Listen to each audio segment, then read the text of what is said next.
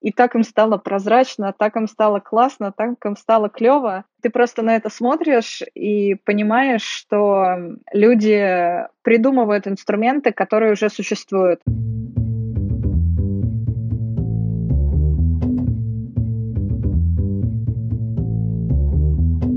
Привет, я Юра Геев, и это 84-й выпуск подкаста Make Sense. Вместе с гостями подкаста мы говорим о том, что играет важную роль при создании и развитии продуктов. Люди, идеи, деньги, инструменты и практики. И сегодня мой собеседник Дарья Рожкова. Мы поговорим об индустрии запуска спутников, из кого она состоит, как функционирует и сколько стоит запустить свой спутник. Обсудим особенности работы на небольших и распределенных рынках. И еще поговорим об инструментах и методиках, почему они появляются и когда их можно эффективно применять. Подкаст выходит при поддержке Product Sense, конференции по менеджменту продуктов. Следующая конференция пройдет 13 и 14 апреля 2020 года в Москве. Даша, привет. Привет. Расскажи немного про себя, пожалуйста. Я в настоящий момент времени Head of Product в стартапе Precious Payload. Мы делаем сервис для команд, которые запускают спутники в космос. Мой предыдущий бэкграунд, он связан тесно с продукт-менеджментом. Наверное, я этим занимаюсь где-то с 2009 года. Успела поработать в финтехе, в онлайн-кинотеатре Иви. И последние года 3-4 я плотно работала с ребятами из Scrum и October, и мы помогали разным компаниям на российском рынке внедрять клиентоцентричные подходы разработки продуктов и ускорять процессы внутри компании с помощью Agile, Kanban и прочих интересных инструментов. Классно. Мы обязательно поговорим еще о том, как весь этот бэкграунд помогает в создании продуктов, связанных с космосом. Слушай, мы где-то с тобой, наверное, год назад виделись в Лондоне, тогда первый раз я узнал вот про проект, которым ты занимаешься, очень заинтриговало меня тогда. Но прежде чем мы к нему перейдем, давай, наверное, в принципе, про индустрию запуска в космос немножко поговорим, потому что я про нее практически ничего не знаю, кроме того, что Иван Маск запускает что-то в космос. Иногда машины, иногда спутники. Вот. Да, конечно, это на самом деле очень правильный вопрос, потому что для простого человека, который следит за новостями, весь космический рынок — это один Илон Маск, хотя на самом деле это не так. И с рынком сейчас происходит приблизительно то же самое, что происходило с компьютерной индустрией последние несколько десятков лет, когда большие компьютеры, которые занимали целые комнаты, начинали сокращаться в размерах и в итоге превратились в смартфоны, которые мы используем каждый день. При этом, естественно, существенно вырастая в мощности и производительности. Вот с космосом тоже самое. И если раньше это были большие спутники весом в несколько десятков тысяч килограмм и большие ракеты, которые делались чуть ли не специально под эти спутники, которые улетали там раз в год, в два, и это было реально большое событие, этот спутник делался от 5 до 10 лет, то сейчас последние 10-15 лет даже существует специальный формат, который называется Кубсат. И про что этот формат? Он о том, что твой типичный маленький спутник может быть размером с кубик, ребро которого 10 сантиметров. То есть вот в целом кубик 10 на 10 на 10 это тот спутник, который в среднем каждая команда может запустить. И в него помещается то, что называется полезной нагрузкой. Это может быть либо какое-то телекоммуникационное оборудование, которое обеспечивает связь на Земле и интернет. Это может быть какая-то камера, которая делает съемку. Это может быть просто что-то, что помогает провести какой-то научный инструмент или протестировать новое оборудование. Но так или иначе, этот кубик может улететь в космос и выполнять там какую-то полезную задачу. И это существенно, конечно, удешевило процесс производства и повысило количество компаний, которые стали появляться. И только за последний год, наверное, улетело порядка 820 таких спутников за 2019. И Основной тренд последнего года, он состоит в том, что 60% компаний, которые в прошлом году что-либо запустили, это коммерческие компании. То есть космос перестал быть только про ученых, исследователей, а government какие-то контракты, сейчас наступила фаза, когда бизнес начинает пытаться понять, как его можно использовать в своих целях. И, естественно, сокращение размеров, сокращение стоимости приводит к появлению новых игроков на рынке. И еще как бы следующий тренд, который появляется, это уменьшение размеров ракет и увеличение частоты запусков. Uh-huh. То есть сейчас как бы Илон Маск это самый известный кейс, да, с возвращаемыми частями ракет. Но есть, например, еще такая американская компания Rocket Lab, которая ориентирована была изначально именно на вот эти небольшие спутники до 250 килограмм, которые смолсатами называются. И их идея была именно такой, что раз в 3-4 месяца ракета как маршрутка набивается вот этими маленькими спутничками и улетает в космос. И в случае чего, если происходит какая-то у тебя задержка, у них задержка, то максимум у тебя запуск сдвигается на 3-4 на месяца. Вот. Поэтому рынок в целом растет. Слушай, а что все эти компании ищут там в космосе? Ну, ты уже упомянула, да, это может быть раздача интернета, может быть какие-то снимки. Но с точки зрения коммерческого использования, какие value они там, ценности могут найти? Ну, основных назначений по-прежнему два. Это телекоммуникационные задачи и отслеживание самолетов, яхт, какой-либо техники на Земле, каких-то объектов. А второе — это съемка из космоса, и съемку используют, например, в сельском хозяйстве широко для предсказания динамики того, как, в принципе, год будет и какие решения принять по там, спасению посевов, увеличению и так далее. Используют активно в горнодобывающей промышленности. Вот. Но в целом сейчас, да, разные области бизнеса ищут использование космоса, поэтому сейчас это вот в таком... Фаза Discovery такого. Да, да, да. Угу. Окей. И, естественно, когда мы первый раз пообщались на тему проекта, вы если я правильно запомнил, планировали делать агрегатор как раз по запускам или marketplace, по поиску полетов и, собственно, отправке через эти полеты спутников. Да, да, год назад это действительно была идея такого stupid marketplace, где у тебя с одной стороны есть ракетные компании, которые что-либо запускают в космос, с другой стороны клиенты. И мы первый MVP этого запустили в феврале прошлого года. Делал он очень простую штуку. Мы имели неплохие контакты с большинством компаний, которые летали на тот момент, имели ракеты, которые что-либо могли отвести. И у каждой из этих компаний есть огромный опросник, листов на 5 А4, у каждой свой, который тебе нужно заполнить просто для того, чтобы с тобой начали разговор и дали тебе цену, чтобы ты понял, сколько это стоит. И мы взяли эти опросники, привели их в одну форму, угу и дали возможность спутниковым компаниям заполнять то, что мы называем реквестом, заявкой, и отправляли ее по всем провайдерам. При этом они видели статус своей заявки, они могли в какой-то момент начать общаться с ними напрямую, а для провайдеров запуска это была история про то, что они получают э, новых клиентов. И это было в феврале, и, наверное, за следующие 3-4 месяца мы получили порядка 65 реквестов на разные миссии.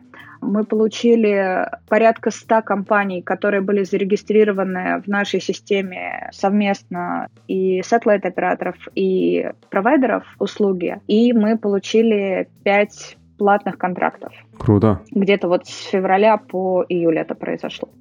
Так, но последнее время у вас, или не последнее время вообще, случился пивот? Или пиво. Да, да, да. Что-то произошло, это как раз, да, летом было. Там же вместе с эм, результатами этого пилотного проекта стало понятно, что мы, когда в него шли, мы думали и смотрели на тренды рынка, о том, что люди говорят на конференциях, и все говорили о том, что найти запуск — это прям самая большая проблема. Оказалось, что не такая она и большая, ну, то есть это трудозатратная штука, она неудобная, но из того, что происходит у людей вообще во время работы над миссией, эта задачка хотя бы понятная. То есть долго, неудобно, но понятно, как решать. А дальше произошла серия вещей, которые, в общем, общем-то, привели к этому пивоту. Первое, мы стали, наверное, лучше понимать экономику одной сделки, поскольку получили платные контракты и понимали, как это все происходит. Оно немножко отличалось от того, что мы себе представляли ранее, и когда ты смотрел на Excel, это по-прежнему оставался бизнес, но наши амбиции были явно на больше. Вот. А второй момент, который произошел, клиенты, которые у нас были, они начали к нам приходить и говорить, ребят, вы нам помогли с запуском, а помогите нам, пожалуйста, со страховкой, а помогите нам, пожалуйста, с лицензированием. И мы на тот момент если честно, наверное, морально не были готовы смотреть в эту сторону, потому что для нас все, что было связано с страхованием и лицензиями, было ну, темной зоной, непонятной. Но так или иначе, эти два фактора привели к тому, что мы захотели побольше посмотреть и понять, чем клиенты живут, и тут очень удачно в августе подвернулась конференция, одна из основных, которая называется Smallsat Symposium в Юте. И почему удачно? Потому что там собирается огромное количество компаний, а с учетом того, что рынок очень сильно распределен по земному шарику, и у тебя не со всеми компаниями хорошие отношения со стороны именно вот клиентов, сателлайт-операторов налажены, то задачка провести исследование на фазе рекрутинга она просто уходит в бесконечность по времени. Вот. А тут мы оперативно за два дня получили срез где-то по 20-25 компаниям приблизительно. И стало понятно, что во-первых, когда ты только запускаешь первую миссию, а сейчас на рынке порядка 70% того, что запускается, запускается новыми какими-то командами, поскольку рынок растущий, тебе абсолютно непонятно, что тебе делать в начале ты приблизительно понимаешь хардовую составляющую, железячную, поскольку это, как правило, команда инженеров. Но все остальное, весь процесс, какие бумажки тебе нужны, чтобы осуществлять деятельность, что тебе нужна страховка, ты про это реально не знаешь. И все как один нам говорили, мы это гуглим. Google, конечно, еще никого не забанил, вот, но так или иначе они на это тратят время. Огромное количество времени, как мы поняли, это порядка 80% времени, как минимум фаундера компании, потому что его в какой-то момент просто уносят на эту всю историю. И минимум до 50% времени его правой руки. То есть ты теряешь из своей инженерной команды, которая тебе нужна,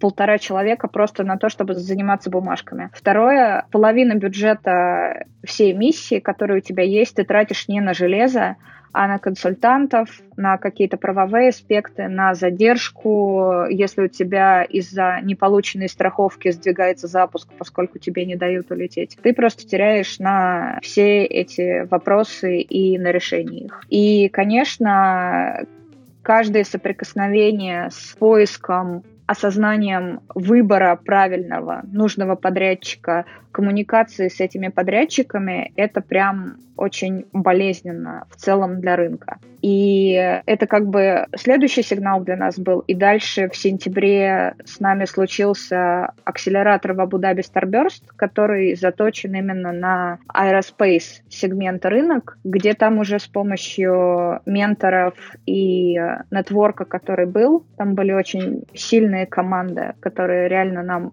помогли очень сильно посмотреть на себя с другой стороны, мы, наверное, развернулись окончательно в сторону того, что мы стали сервисом, который помогает компаниям делать их бизнес в космосе и предоставлять полную информацию о поставщиках, тех необходимых бумагах, которые нужны для твоей миссии, обеспечивать легкую коммуникацию с этими поставщиками и сделать так, чтобы ты максимально быстро и в срок увез свой груз на нужную тебе орбиту.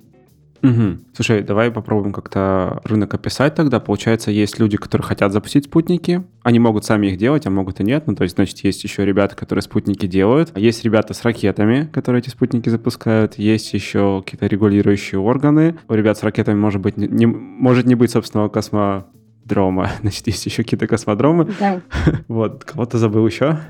Да, давай, есть ракетные компании, есть лонч-сайты космодрома, с которых они запускаются, есть те ребята, которые действительно являются производителями спутников, это так называемые satellite manufacturers, и это просто реальные заводы, то есть ты к ним можешь прийти и сказать, мне нужен спутник, они его тебе соберут.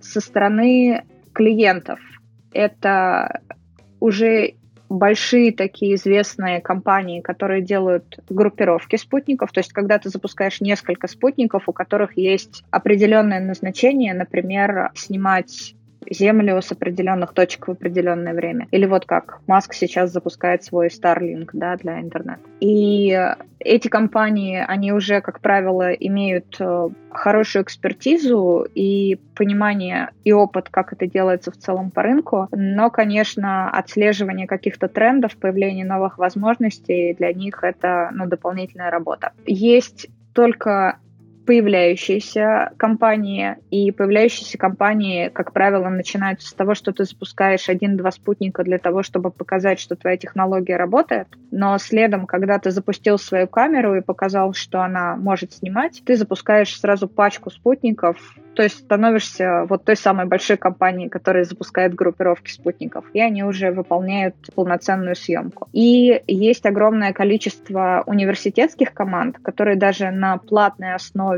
с каким-то финансированием собирают эти спутники и запускают, потому что для университетов это очень важно, и многие университеты даже работают по модели производителей. То есть есть самый известный Калполи университет, к которому очень многие приходят за именно разработкой спутника для того, чтобы они его помогли им сделать и спустить в космос. Есть еще так называемый ground сегмент, то есть это антенны, которые помогают тебе собирать информацию, которую отдает тебе спутник, находясь на орбите. Есть страховые брокеры, которые помогают тебе застраховать спутник, запуск и, возможно, спутник, когда он будет находиться на орбите.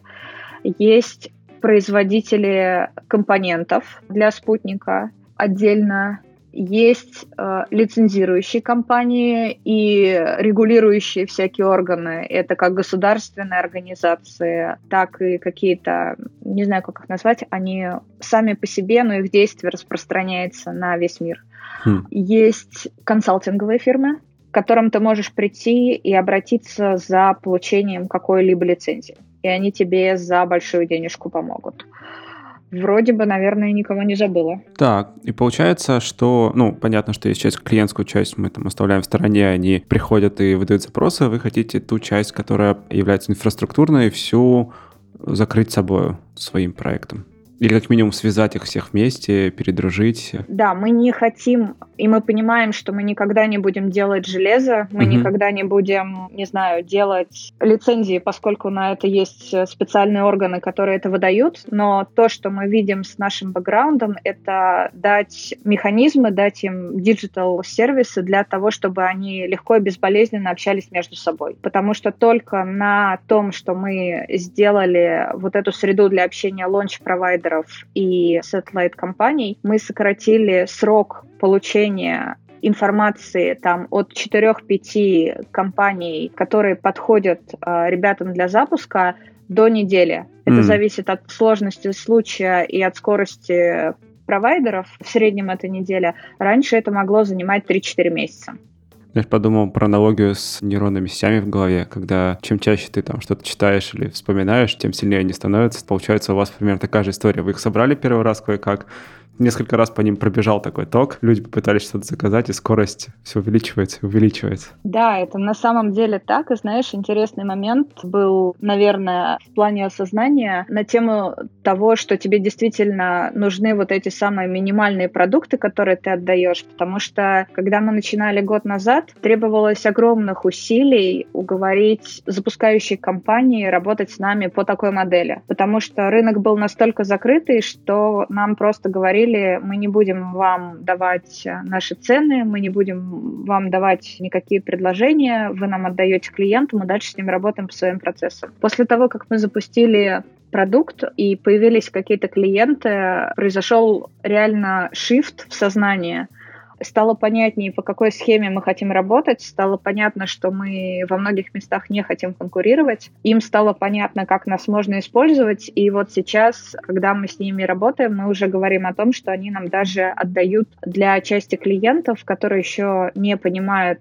бюджета своей миссии, только пытаются его оценить, они нам отдают какое-то приблизительное расписание своих запусков и приблизительный набор цен для того, чтобы мы просто не беспокоили их и работали напрямую с клиентами, но при этом держали их в едином информационном пространстве. Поэтому, да, действительно видно прям, как ты что-то делаешь, и поведение рынка меняется. Это очень здорово. Слушай, ну это как раз к вопросу особенностей работы на рынке. Получается, что он в целом достаточно небольшой, ну именно там в масштабах, я не знаю, мира и вообще классических рынков, которые мы там айтишных привыкли смотреть. Сколько запусков в год происходит? Слушай, я тебе сейчас, наверное, именно боюсь ну, примерно со- хотя бы. соврать в цифры запусков, но это порядка 100-150, мне кажется, сейчас. Mm. Угу. Если мы со всем миром берем вместе с китайцами, которые очень активно летают. Угу.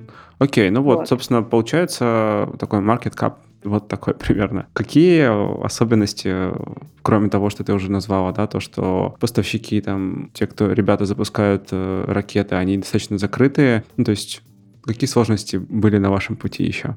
Да, хороший вопрос. В нашем случае у рынка есть несколько особенностей. Первое то, что он небольшой, второе то, что он растущий, и э, с точки зрения инвестирования на него еще осторожно поглядывают, потому что непонятно, что от него ожидать. И третье, что для меня было удивительным, рынок очень плохо представляет, как работают информационные технологии и digital-сервисы. То есть реально людям из индустрии очень тяжело объяснять, насколько какие-то инструменты управления проектами могут помочь им в их работе. И большая часть реально ведется в Excel каких-то, в лучшем случае. И когда мы говорим про то, что в нашем случае нам помогает, наверное, это размер помогает потому что, в принципе, про сторону подрядчиков оказалось, что их достаточно просто всех обойти реально ногами, и это дальше уже становится задачкой такой по развитию бизнеса, наладить с ними отношения. Хотя мы на это потратили достаточно много времени, несколько лет, чтобы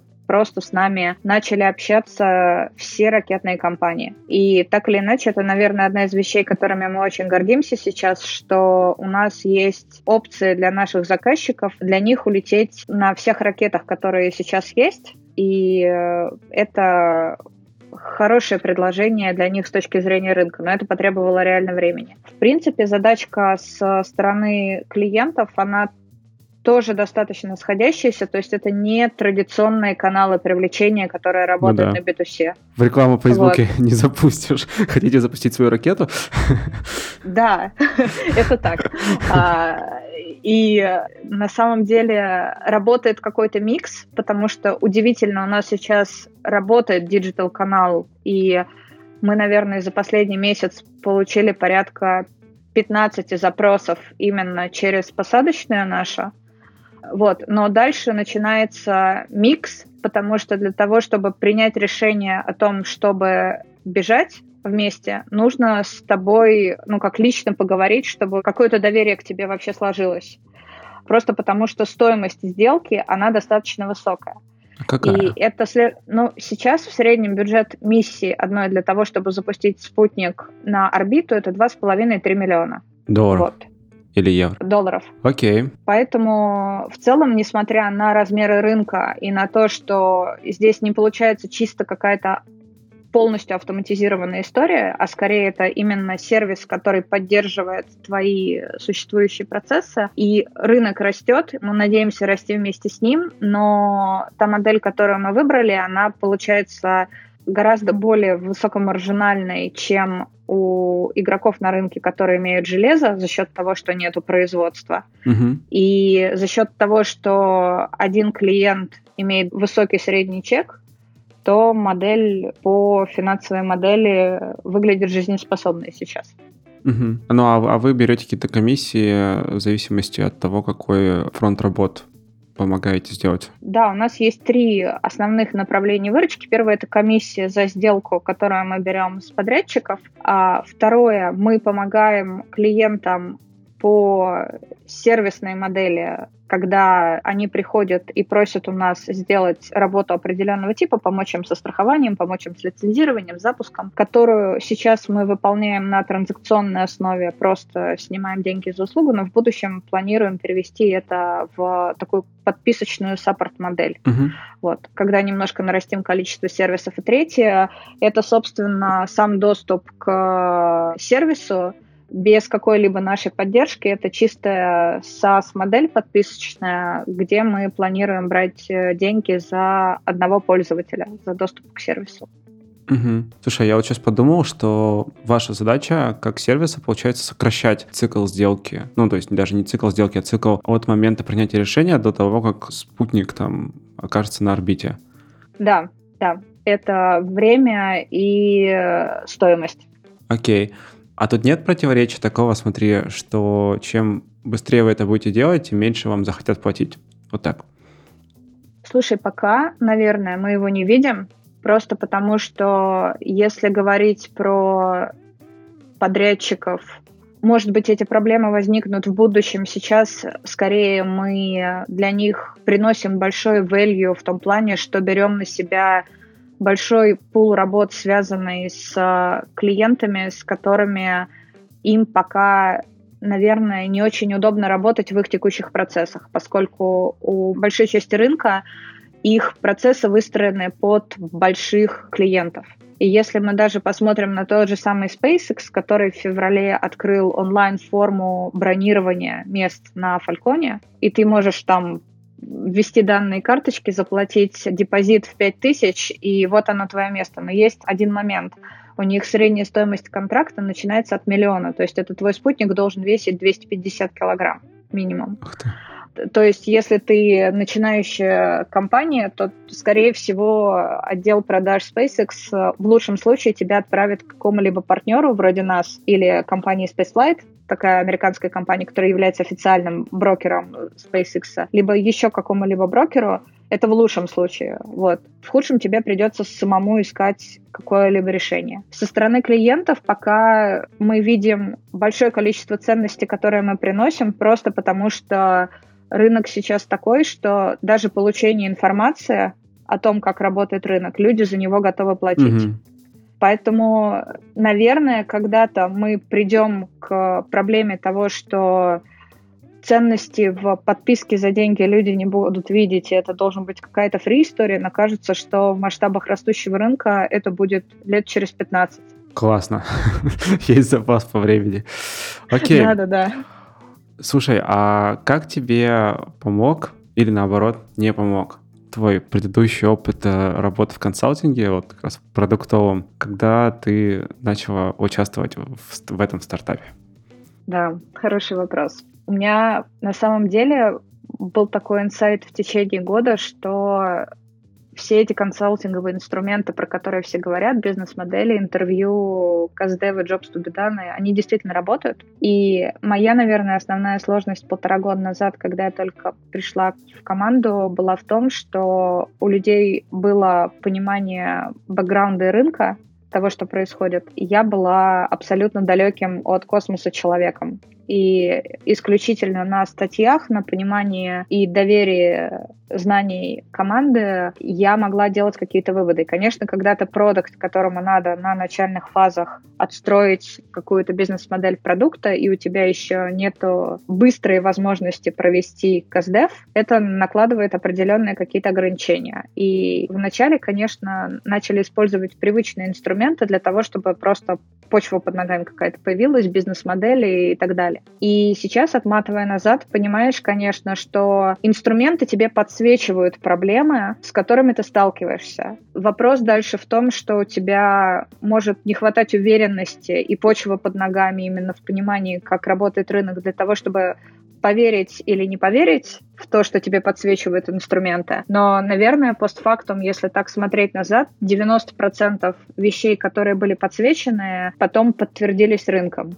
Угу. Вот. И это прям такой интересный для меня инсайт был. Вторая вещь очень интересная. Я достаточно много сейчас общаюсь с предпринимателями из разных сфер. И получается такая интересная история, что все эти инструменты, это важно понимать, это попытка завернуть опыт успешных людей в какие-то рельсы, по которым могут ездить все использовать и получить такой же результат. Но интересная штука, что когда ты пытаешься чей-то опыт унифицировать для решения под всех, ты обрубаешь местами иногда самые важные вещи, которые приводили к успеху. Поэтому сейчас есть ощущение, что все инструменты, про которые говорят консультанты, привносят, пытаются их привносить в компании, они требуют понимания, что тебе нужно наработать какую-то свою мышцу, проехаться по ним несколько раз для того, чтобы понять, как инструмент работает именно под тебя. Потому что если ты просто даже, самый простой пример, если ты берешь какие-то готовые пичдеки, которые все акселераторы отдают как best practice, которые ты берешь из коробки, можешь использовать, если просто на него посмотреть,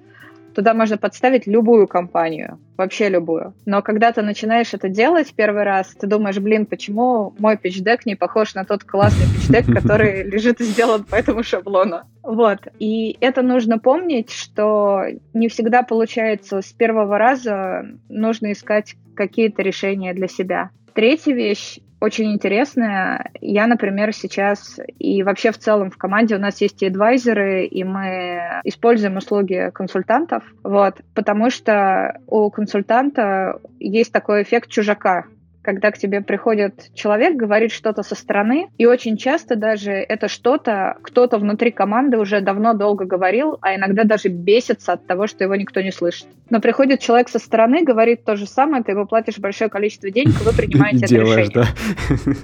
да, вот волшебная вещь. Причем, когда ты вдруг из позиции консультанта становишься своим в команде, и это может происходить даже когда ты консультант, но очень плотно работаешь с командой и практически живешь там, то ты в какой-то момент тоже становишься своим, и твой голос также может не быть услышан. Ну, просто так люди работают. Но понимая это и понимая то, что у тебя когда ты не слышишь команду, да, когда к твоим словам команды зачастую с сомнениями относится, понимание вот этого помогает относиться к консультантам со стороны как к способу ускорения тебя как команды. И это в целом классно, если вдруг приходит человек со стороны, ты задаешь ему вопрос, и вы вместо там, того, чтобы потратить 4-6 месяцев, тратите на это, не знаю, неделю, два дня, три дня. Это классно. Вот. Важно только понимать, что консультанту очень важно приходить с сформулированным внутренним запросом, потому что если этого запроса нет, это просто боль и страдания для всех и для человека, который привел консультанта, и для команды, которая мучает консультантов, и для консультанта, который не понимает, чем помочь. Ну, очень хочет. Слушай, а вот тема, которую ты проговорила про упрощение, да, про инструменты, она интересная. Получается, ну, давай, не знаю, условно, там, Jobs to be done или Customer Journey Map.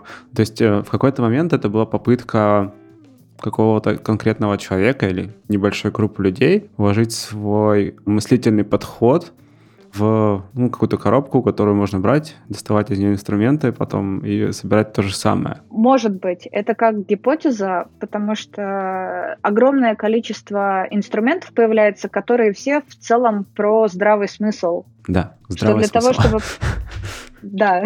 Институт здравого смысла. Да, да, да, да. Например, для того, чтобы понять, что ты делаешь, иди поговори с клиентом, которому ты продаешь, а что ему надо. Ну, логично, да? логично, да.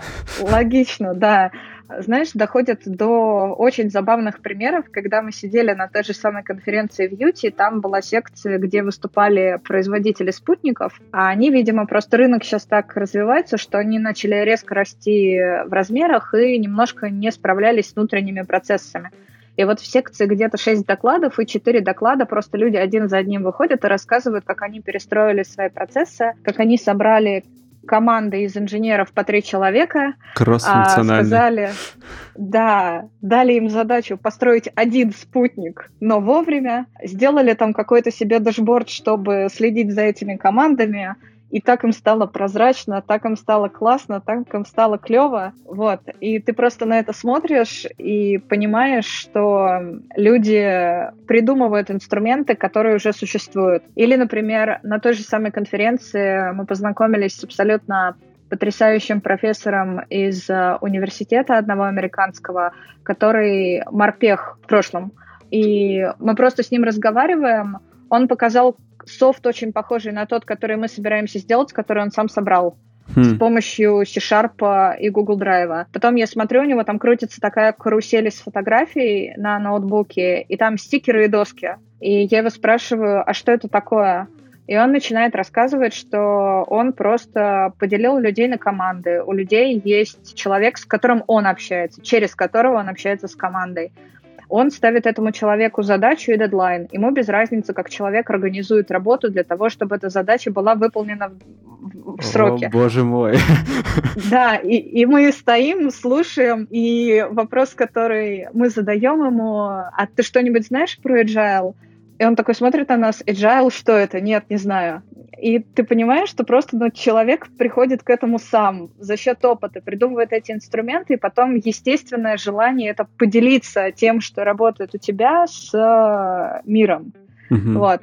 И возвращаясь к инструментам, я, например, сейчас смотрю на какие-то сервис-блюпринты и то, что используют сервис-дизайнеры в попытках связать клиента, дизайн-разработку и бизнес, и доходит, знаешь, до того, что я видела какой-то блюпринт, в котором внизу еще был прикручен story map для того, чтобы разработчикам было удобно смотреть на какие этапы клиентского пути у тебя накладывается задача по разработке. А я, поскольку начинала как системный аналитик, и мне еще были знакомы UML-диаграммы, я просто на это смотрю, и я понимаю, что на самом деле здесь нету ничего нового. Это три диаграммы из нотации UML, которые пытались положить на один лист. Ну, то есть это, знаешь, это как бы ты ходишь по кругу и просто ищешь правильные способы предоставления для себя информации, которые удобны для коммуникации внутри твоей команды помогают тебе осознать рынок.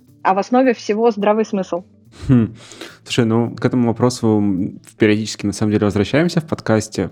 Почему каждый раз приходится все перезабретать? Но вот сейчас, кажется, очень хорошая идея прозвучала, что то есть инструмент — это способ коммуникации, да, то есть способ заворачивания тех идей, тех заворачивания, донесения, который работает именно у тебя, именно с теми людьми, которые есть у тебя в команде, и он дает какой-то результат. Да, тут мы возвращаемся к идее, что серебряной пули нет, но все-таки можно найти то, что работает у тебя. Так и есть. Очень много зависит от нескольких факторов. От того рынка, на котором ты играешь. Mm-hmm. Очень много зависит от продукта, который ты делаешь на рынке. От того, насколько ты сам осознан, не знаю, как фаундер, как продукт, как человек, который использует инструменты, от уровня зрелости твоей команды, потому mm-hmm. что иногда просто команда бывает не, не готова готов, к инструменту. Да. И я как менеджер, например, понимаю, что если ты видишь проблему, и команда видит проблему, если ты приносишь инструмент, который теоретически должен решать проблему команды, нету никаких проблем уговорить людей попробовать. Дальше у тебя есть вилка, либо это заработает и классно, тогда, опять же, очень редко, если что-то работает и делает людям легче, люди от этого отказываются.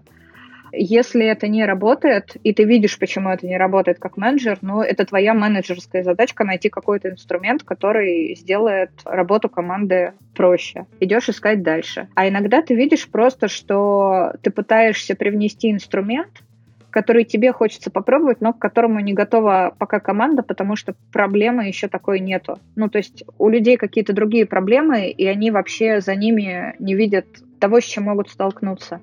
Ну, значит, просто не время. Значит, надо решать другие проблемы. Хм. Ну да, на прошлой неделе мы публиковали, у нас есть рубрика «Ответ продукта», и э, там написал про идею, которую я подсмотрел, конечно же, но она мне очень понравилась. Это Product Zeitgeist Fit, ну, типа, когда совпадает время и место, ну, то есть есть Product Market Fit, когда рынок готов платить за твой продукт. А эта идея, чтобы продукт полетел хотя бы хоть как-то, должно быть нужное время и нужное место. Вот, то же самое можно сказать про инструмент, да, если у тебя нет нужного времени и нужного места, то как бы ну, не будет И фита. нужных людей, да. да. и нужных людей, вот добавим туда. Вообще, ну можно новый стартап придумать по подбору инструментов. Вот как... Просто, знаешь, такой скоринг, так, команда у нас скрам э, еще не пробовала, но про канбан слышали, менеджер такой-то, ну, в общем, может быть, кто-то сделает. Инструментов уже очень много. Подумайте об этом. Слушай, наблюдая за твоим инстаграмом, ты очень много ездишь везде. Может быть, у тебя есть какие-то наблюдения про менеджмент в целом, которые ты подсматриваешь в акселераторах, ну, просто в других городах, в поездках. Да, так получается, что я сейчас действительно много езжу. Но если говорить про акселераторы, там на самом деле, наверное, история такая же, как с инструментами, что все инструменты, про которые говорят, в принципе, менторы в акселераторах ровно ими и пользуются. Может быть, только объясняют это тебе с позиции их опыта, что наполняет их смыслом, и тебе в них въехать существенно проще.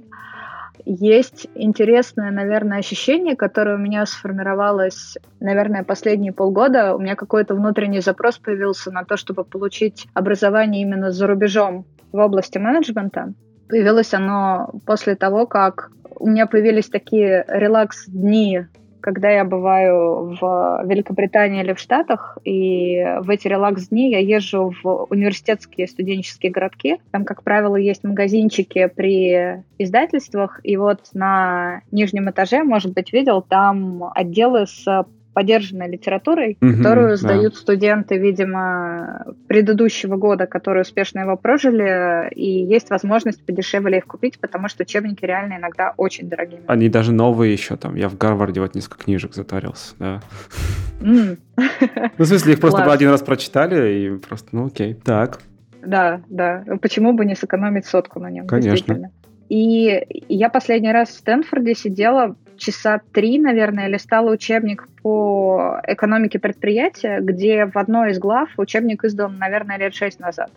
Было рассказано, как связать бизнес-модель Астервальдера с привычными документами, которые у тебя ходят э, в компании для того, чтобы ты обменивался ими с инвесторами, с партнерами, транслировал на команду которые более близки к традиционному менеджменту, всякие финансовые планы, PNL, отчетности, роудмапы и так далее. Ну, просто потому что это необходимо делать. Мы сейчас вроде как бы стартап на достаточно ранней стадии, и то они у нас все есть, потому что нам это необходимо для коммуникации с партнерами и инвесторами. Uh-huh.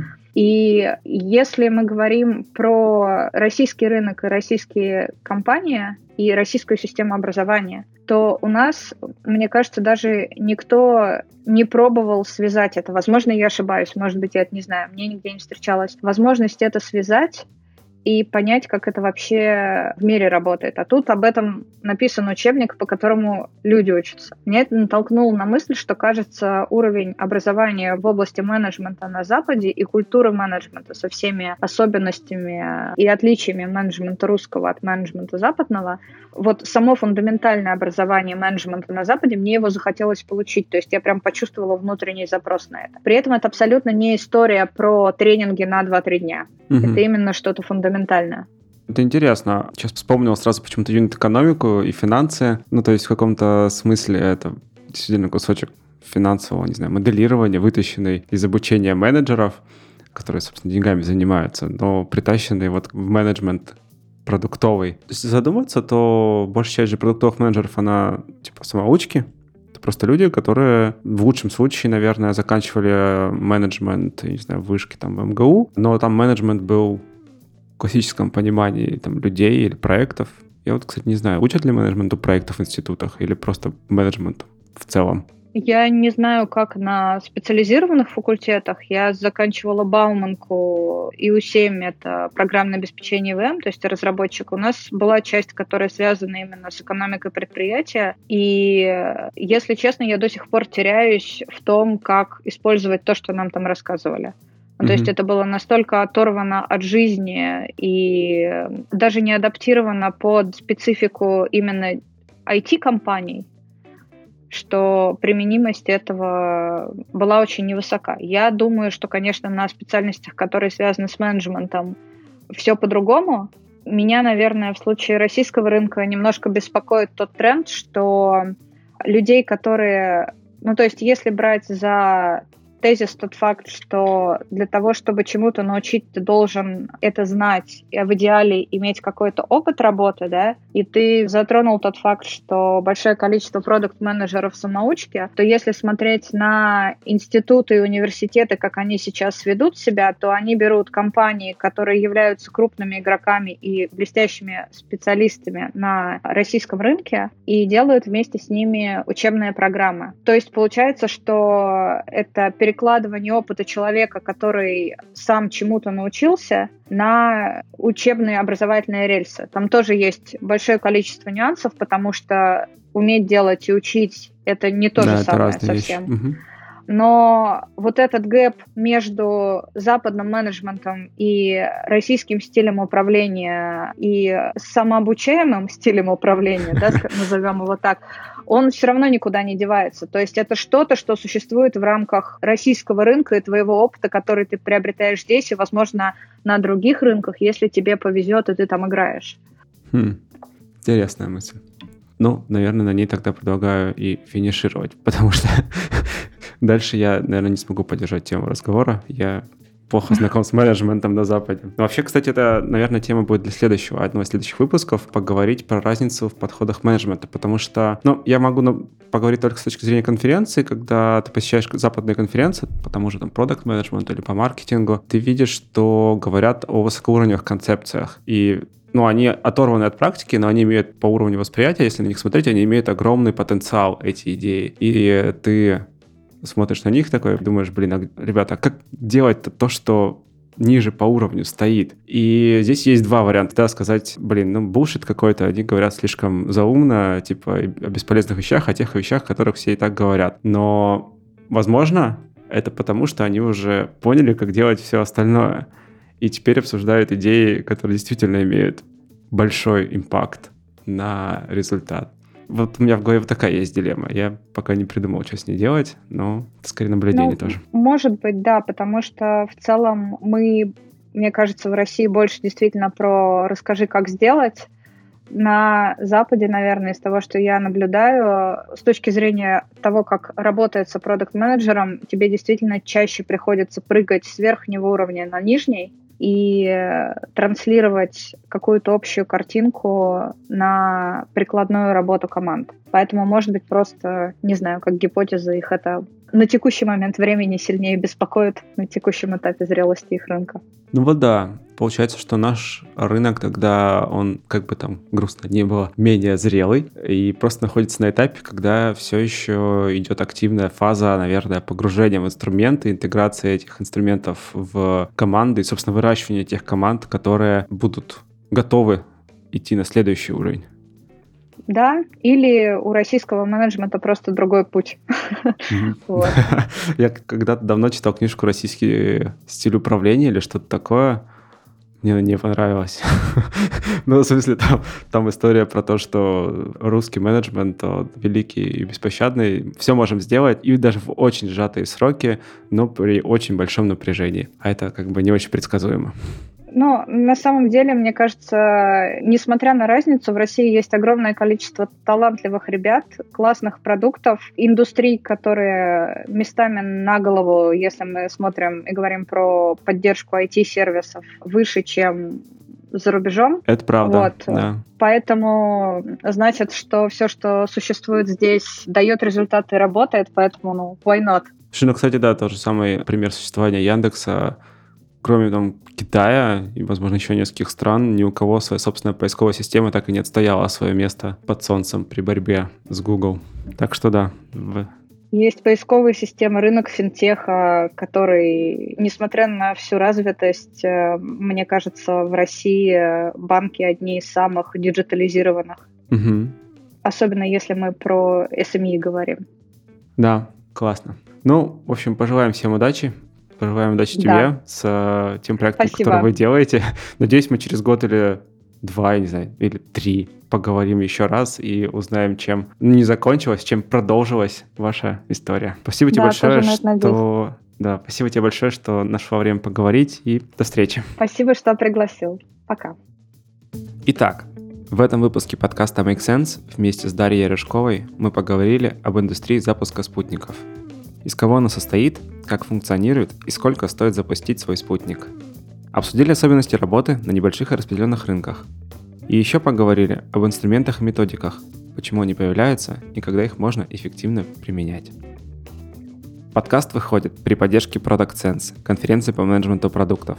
Следующая конференция пройдет 13-14 апреля 2020 года в Москве. Это был 84 выпуск подкаста Make Sense и его ведущий Юра Геев – Если вам понравился выпуск и информация, которая прозвучала, поделитесь со своими друзьями, коллегами, знакомыми. Ссылкой на подкаст э, можно поставить лайк или оставить комментарий. Это поможет большему количеству людей узнать о том, что подкаст существует и что он вам интересен. Спасибо, что были с нами. До следующего выпуска. Пока.